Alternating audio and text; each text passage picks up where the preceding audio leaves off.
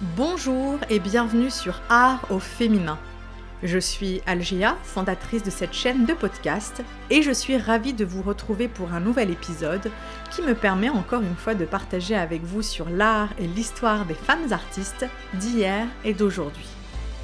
Alors avez-vous écouté le podcast Les femmes ont-elles eu une renaissance à travers cet épisode que vous pouvez bien évidemment écouter sur toutes les plateformes d'écoute, j'avais partagé avec vous mes recherches sur cette grande partie de l'histoire, période du renouveau artistique, littéraire et scientifique, la période qui s'épanouit sur près de trois siècles, symbole d'une révolution de la pensée et de tous les champs artistiques. À travers l'épisode Les femmes ont-elles eu une renaissance?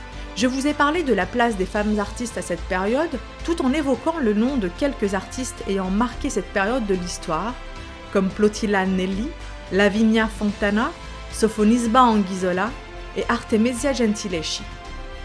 Vous l'avez deviné peut-être, cet épisode portera sur l'art et l'histoire de Plotilla Nelli, tout en vous souhaitant une belle et agréable écoute.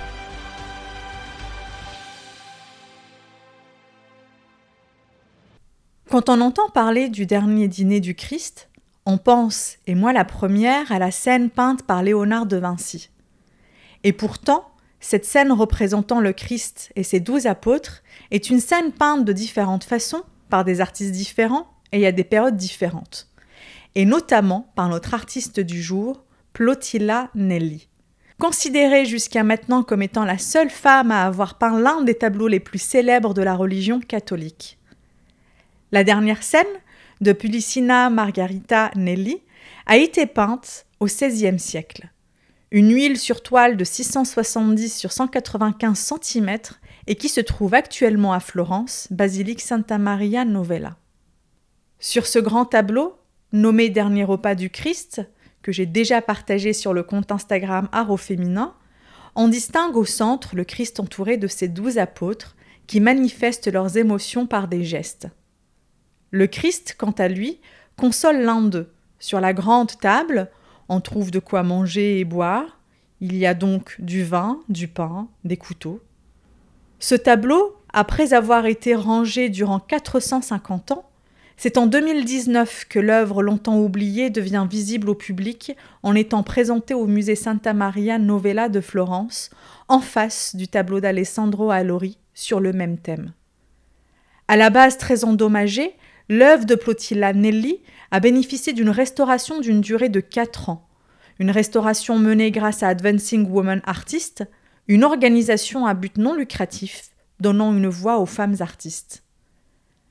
Advancing Women Artists a depuis malheureusement fermé ses portes depuis le 30 juin 2021, mais bien que l'organisation ne soit plus opérationnelle, le site internet reste accessible en tant qu'archive pouvant servir à la recherche. Nelli est donc considérée comme étant la seule femme à avoir peint l'un des tableaux les plus célèbres de la religion catholique, mais aussi comme la première artiste femme connue de la Renaissance à Florence. Je ne pouvais donc éviter de vous parler d'elle. C'est à Florence que son histoire commence. Vers 1524, Pulicina Margarita Nelli vient au monde dans une famille aisée de la bourgeoisie marchande florentine, bien connue à Florence au point qu'une rue porte leur nom, la Via del Canto de Nelli. Et car l'éducation des filles de la noblesse se fait au couvent à cette époque pour y apprendre la religion, la lecture, l'écriture et parfois même la peinture. C'est en 1538, à l'âge de 14 ans, que Plotilla Nelli intègre le couvent dominicain de Santa Catrina de Siena à Florence et prend le nom de sœur Plotilla. Le couvent dominicain où se trouvait Plotilla était sous l'influence de Jérôme Savonarole, 1452-1498. Moine prédicateur et réformateur qui institua et dirigea la dictature théocratique de Florence entre 1494 et 98. Pour aller plus loin, il était très connu pour ses réformes religieuses, ses prêches anti-humanistes, son bûcher des vanités où disparurent de nombreux livres et œuvres d'art. Ceci étant, pour éviter la paresse, les prédications de Savonarole ont promu la peinture de dévotion par les religieuses. Et c'est ainsi que le couvent devient un centre pour les nonnes artistes. et permit donc à sœur Plotilla d'exercer la peinture. Pour ce faire, notre futur artiste va s'inspirer de copies jusqu'à réussir à maîtriser à la perfection le pinceau. Il est d'ailleurs dit que sa principale source d'inspiration provenait de la copie d'œuvre de Fra Bartolomeo, qui reflétait le style classique imposé par les théories artistiques de Savonarola. Plotilla Nelli avait les faveurs de nombreux mécènes exécutant de grandes pièces et des miniatures.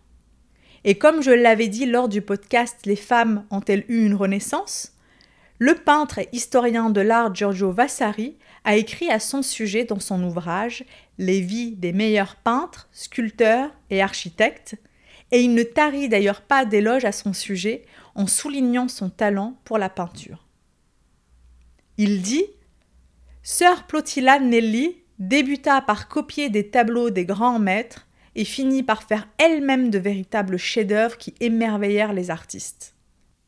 Et ajoute Une nativité du Christ qu'elle fit d'après le Branzio montre à quelle hauteur elle se serait élevée si, comme tous les peintres, elle eut la faculté d'étudier d'après nature.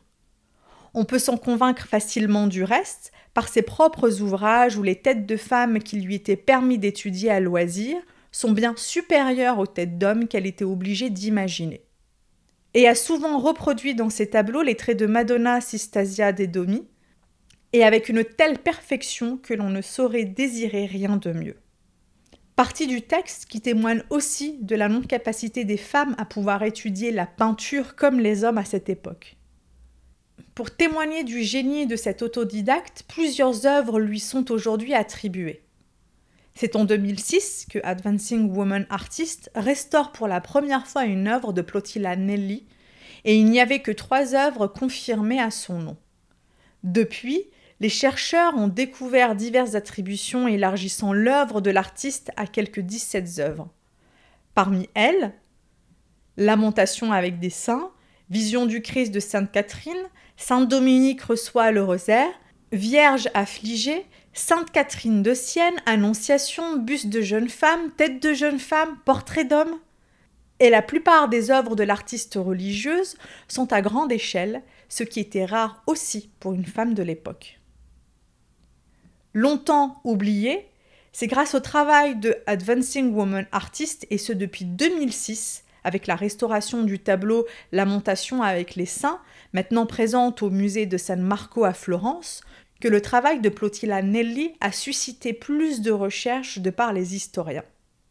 Plotilla Nelli passera sa vie au couvent de Santa Catrina de Siena à produire des tableaux et finit même par diriger le couvent en question, en se trouvant à la tête d'un atelier de production artistique. Et tout en permettant aussi au couvent de gagner de l'argent car la principale source de revenus du couvent provenait de la vente d'œuvres d'art produites par les religieuses. Une artiste autodidacte longtemps oubliée de par la condition des femmes à cette époque, aujourd'hui ses œuvres témoignent de son talent, et qui sait, peut-être que le temps va nous apprendre plus de choses sur elle. C'est ainsi que l'épisode sur Plotilla Nelly se termine. Un grand merci pour votre écoute J'espère que vous avez apprécié l'écoute tout comme vous avez appris à découvrir Plotilla Nelly. Si c'est le cas, n'hésitez pas à partager l'épisode autour de vous et lui laisser ses 5 étoiles sur votre plateforme d'écoute. En vrai, ça m'aide beaucoup. Je vous propose de me rejoindre sur le compte Instagram Art au féminin pour plus de contenu sur Plotilla Nelly et d'autres artistes. Je vous dis très vite pour un nouvel épisode 100% art et 100% féminin. Belle journée, belle soirée à vous.